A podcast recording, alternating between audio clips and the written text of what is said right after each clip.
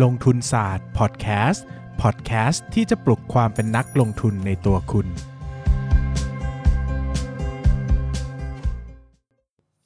สวัสดีครับ ยินดีต้อนรับเข้าสู่รายการลงทุนศาสตร์พอดแคสต์รายการที่จะชวนทุกคนพัฒนาความรู้ด้านการเงินและการลงทุนไปด้วยกัน วันนี้นะครับ อยากจะชวนทุกคนมาคุยกันในเรื่องที่ เรียกได้ว่าก็เป็นกระแสมานานแล้วเนอะนะครับ ก็คือเรื่องของคริปโตเคอร์เรนซีนะครับ หรือว่าตัวเเกี่ยวกับพวกบิตคอยหรือว่าตัวพวกสินทรัพย์ที่เกี่ยวกับดีไฟแนนซ์ทั้งหลายนะครับ ก็จริงๆแล้วคริปโตเนี่ยอยู่กับเรามานานมากนะครับ ตั้งแต่ช่วงหนึ่งที่ราคามันขึ้นจากพันเหรียญไปเป็น 20,000 เหรียญเนี่ยโอ้โหตอนนั้นเนี่ยออกโทรทัศน์ด้วยนะ มีสกูพิเศษเกี่ยวกับบิตคอยใครๆก็เล่นบิตคอยกันจำได้มีช่วงหนึ่งดังมากนะครับ ซึ่ง เทียบกับตอนนี้แล้วก็ทุกวันนี้มันขึ้นไปล่าสุด 5 0,000 เหรียญแล้วนะนะแต่ตอนนี้ก็ไม่ค่อยมีใครพูดถึงในวงกว้างเท่าไหร่แต่ในหมู่นักลงทุนหรือว่านักลงทุนหน้าใหม่ๆเนี่ยเราก็ยังเห็นอยู่ทั่วไปเนาะที่เขาพูดกันเรื่องนี้นะครับ ก็ผมก็ถูกถามบ่อยบ่อยมากนะบ่อยมากๆว่า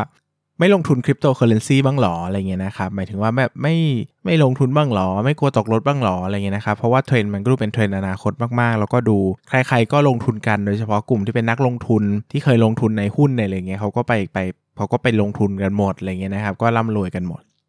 ก็คำตอบนะครับคำตอบก็คือว่าก็ตกรถแหละนะก็ไม่ได้เถียงนะครับว่าตกรถหรือเปล่าก็ตกรถแหละนะครับ เพราะว่าจริงๆผมก็ไม่ได้ลงทุนในคริปโตเคอเรนซีอะไรเลยนะครับ ราคาหุ้นมันก็ขึ้นไปจากพัน ราคาราคาตัวบิตคอยเนาะตอนที่ผมเห็นศึกษาใหม่ๆเนี่ยก็พันเหรียญขึ้นไปทุกวันนี้ก็ 5 0,000เหรียญแล้วนะถ้าเทียบเป็นหุ้นก็ 50 เด้งนะไม่ต้องเทียบเป็นหุ้นหรอกเป็นอะไรก็ 50 เด้งนะถามว่าตกรถไหมก็ตกรถนะครับ แต่สิ่งที่ผมจะพูดคือ เราไม่จะเป็นต้องขึ้นรถทุกคันที่ผ่านหน้าเราไปก็ได้เนาะเพราะว่าเราควรจะขึ้นรถเฉพาะรถที่เรารู้จักว่ามันจะไปไหน อืม อันนี้คือเรื่องสำคัญในการลงทุนมากกว่า ผมก็จะออกตัวตั้งแต่ต้นแล้วว่าผมไม่เคย just bitcoin ไม่เคย just cryptocurrency นะว่ามันเป็น มันเป็นสิ่งที่ถูกหรือสิ่งที่ผิดนะผมไม่เคยพูดว่าโอ้ผมไม่เคยพูดว่าบิตคอยมันลวงโลกมาอะไรทั้งสิ้นนะ ผมก็ติดตามดูห่างๆเฉยๆเนาะแล้วผมก็บอกบอกแค่ว่าผมไม่เข้าใจ ผมไม่ได้มีความรู้เท่านั้นนะ ไม่ได้ไม่ได้ไปจ้าว่ามันถูกหรือผิดนะครับ แต่สิ่งหนึ่งที่ผมไม่ได้เข้าไปก็เพราะว่าจริงๆ ผมไม่ได้เชี่ยวชาญขนาดนั้นเนาะถ้าเราพูดว่าเราตกรถจากบิตคอยหรือว่าคริปโตเคอเรนซีตัวต่างๆเนี่ยเราก็ต้องทราบด้วยว่าจริงๆ แล้วเราก็ตกรถจากหุ้นตัวอื่นอีกมากมายด้วยเนาะทั้งโลกเนี่ยมันทุกปีก็มีหุ้นเด้งสารพัดทุนที่ก็ขึ้นกันนะหุ้นมันมีเป็นหมื่นๆตัวเนาะดังนั้นมันก็มีตัวที่ขึ้น 5 เด้ง 10 เด้งทุกปีแหละนะครับทุกปีแล้วก็จะเจอโพสต์เจอบทความใด ๆ ว่าโอ้หุ้นตัวนี้เป็นหุ้นแห่งอนาคตขึ้นมาแล้ว 5 เด้ง 10 เด้งโอ้โหผลประกอบการยอดเยี่ยมอะไรเงี้ย มันก็มีแบบนี้เต็มไปหมดแหละเนาะมันไม่ได้มีแค่ตลาดคริปโต ตลาดหุ้นมันก็มีหรือว่าที่ดินอย่างเงี้ยที่ดินที่ขึ้นเป็น 5 เท่า 10 เท่ามันก็มีหรือสินทรัพย์อย่างอื่นอะไรอย่างเงี้ยแบบโอ้สินทรัพย์หายากต่างๆ มันก็มีนะครับ ผมก็เลยรู้สึกว่าจริง ๆ แล้วอะเราเราจะลงทุนหรือไม่ลงทุนก็ได้ในสินทรัพย์ใดๆเนาะอันนี้ก็ก็ก็พูดกว้างๆแล้วกันว่า จริง ๆ แล้วเราอยากให้โฟกัสกับการให้คำตอบตัวเองมากกว่าว่าทำไมเราถึงลงทุนและทำไมเราถึงไม่ลงทุนเนาะ คือผมมันไม่ลงทุนในบิตคอยเพราะว่าจริง ๆ แล้วเนี่ยผมเป็นแวร์แว value investor มาก ๆ นะครับ ก็คือชอบการ valuation มาก ๆ เนาะแล้วพอเป็น Bitcoin ต้องยอมรับความจริงว่ามัน valuation ยากมากนะครับ คือเราเราไม่รู้เลยว่าว่ามันว่ามันมูลค่ามันควรจะอยู่ตรงไหนเนาะเพราะเราไม่รู้เนี่ยเราไม่รู้จะทํำยังไง เราวางแผนการลงทุนไม่ได้ ก็เลยไม่ได้ลงทุนนะครับ แต่ถ้าใครที่ valuation ได้ หรือว่าใครที่ใช้ technical investment ช่วยนะครับ ก็ยินดีด้วยนะ ก็เป็นเรื่องที่ดีที่ที่ท่านจะได้ลงทุนได้นะครับ และคราวนี้ถามว่า เออแล้ว แล้วแบบนี้เราต้องไปลงทุนไหมผมก็คำตอบเดิมก็คือว่าเรารู้หรือเปล่า เรามั่นใจหรือเปล่าในในในสิ่งที่เราไปทำอะไรอย่างเงี้ยนะครับ เพราะว่าจริง ๆ แล้วเนี่ยถ้าพูดถึงบิตคอยอะไรเงี้ยมันก็โอเค มันก็มีช่วงเวลาหนึ่งที่ให้ผลตอบแทนมากมายมหาศาลเนาะแต่มันก็มีความเสี่ยงมากเหมือนกันเลยอย่างเงี้ยนะครับ ดังนั้นเนี่ยถ้าเอาจริง ๆ แล้วอะ่ะ ถ้าจะพูดกันแบบนั้นน่ะตัว derivative หลาย ๆ ตัวที่อยู่ในตลาดหุ้น หรืออยู่ในตลาดซื้อขายแลกเปลี่ยนล่วงหน้าต่าง ๆ เนี่ยก็ให้ผลตอบแทนแบบนั้นได้เหมือนกันเนาะขึ้นอยู่กับความถนัดของเรามากกว่าอะไรเงี้ยนะครับซึ่งมันก็เหมือนกันว่าถ้าเราตอบคาถามตัวเองในเรื่องบิตคอยไม่ได้เนี่ยเราจะตอบคาถามตัวเองไม่ได้ว่า แล้วทำไมเราไม่ซื้อหุ้นตัวนั้นล่ะ แล้วทำไมเราไม่ซื้อหุ้นตัวนี้ล่ะ เพราะว่าอย่าลืมว่าในตลาดหุ้นก็ดูมีหุ้นที่ดูน่าจะดี หลาย ๆ ตัวผ่านหน้าเราไป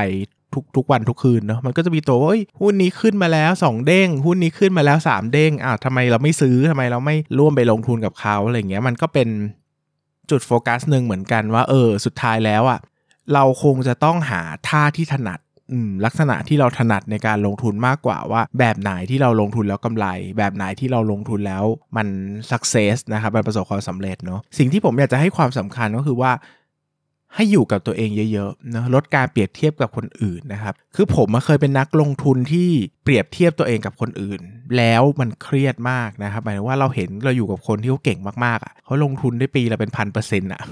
เราได้เราตอนนั้นปีนั้นเราได้เจ็ดสิบเปอร์เซ็นต์แล้วว่าเราเก่งมากแล้วนะเขาลงทุนได้หมึงพันเปอร์เซ็นต์แล้วโหแบบทำได้ไงวะอะไรอย่างเงี้ยแต่ก็ต้องยอมรับว่าเขาก็รับความเสี่ยงในอีกแบบหนึ่งเนะเขาก็ลงทุนในอีกแบบหนึ่งที่เราก็เราเราก็คงไม่กล้าที่จะไปทำแบบเขาซึ่งมันก็กดดันตัวเรามากว่าเฮ้ยทำไมเรามีเวลาเท่ากันเราทำได้ไม่เท่าเขาเนอะแต่พอเราคิดย้อนกลับมาเป้าหมายมันไม่มันไม่เหมือนกันเนอะเพราะว่าเป้าหมายจริง ๆ แล้วเนี่ย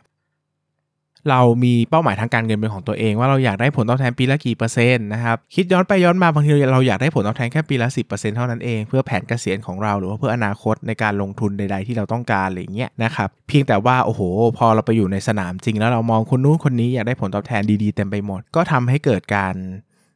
ผิดพลาดนะครับ เกิดทำให้เกิดการผิดพลาด แล้วก็ทำให้เกิดการเขาเรียกว่าหลุดโฟกัสจากความสามารถของตัวเองจริงๆเนาะก็กลายเป็นว่าเราไม่มีท่าที่ถนัดแล้วแหละนะครับแล้วก็อะคนนู้นเล่นอันนั้นได้เงินอะลงทุนแบบนั้นบ้าง อันนั้นเล่นแบบนี้ได้เงินอะลงทุนแบบนี้บ้างไปไปมามาปุ๊บก็กลายเป็นว่าสุดท้ายแล้วเราไม่ได้มีความเชี่ยวชาญที่ถูกต้องชัดเจนของตัวเองนะครับ เทปนี้เนี่ยผมก็เลยอยากจะอยากอยากจะมาบอกทุกคนว่า จริงๆแล้วเราไม่จำเป็นต้องขึ้นรถ ทุกคันที่ผ่านหน้าเราไปก็ได้นี่ก็ย้ำอีกครั้งนะครับ เพราะว่าตกรถบ้างก็ได้เนาะเราก็ลงทุนเป้าหมายของการลงทุนของเราคือลงทุนให้ได้กี่ปีละกี่เปอร์เซ็นต์ละบางคนลงทุนได้ปีละ6% 7%เองอะไรเงี้ยครับ10%อะไรเงี้ยนะครับก็รักษาศิลปะในการรักษาเงินต้นก็เป็นเรื่องสำคัญนะมมันก็กลายเป็นว่าแต่ละคนรับความเสี่ยงได้ไม่เท่ากันเนอะแล้วก็จริง ๆ แล้วเวลาเราเห็นความสำเร็จของคนอื่นเนี่ยเราไม่ทราบหรอกว่าจริง ๆ แล้วเขาเขาทำอะไรมาบ้างนะครับ เช่น เขารับความเสี่ยงมากแค่ไหน เขาใส่เงินไปมากแค่ไหน หรือว่าเขาทุ่มเทในการลงทุนมากแค่ไหนนะครับ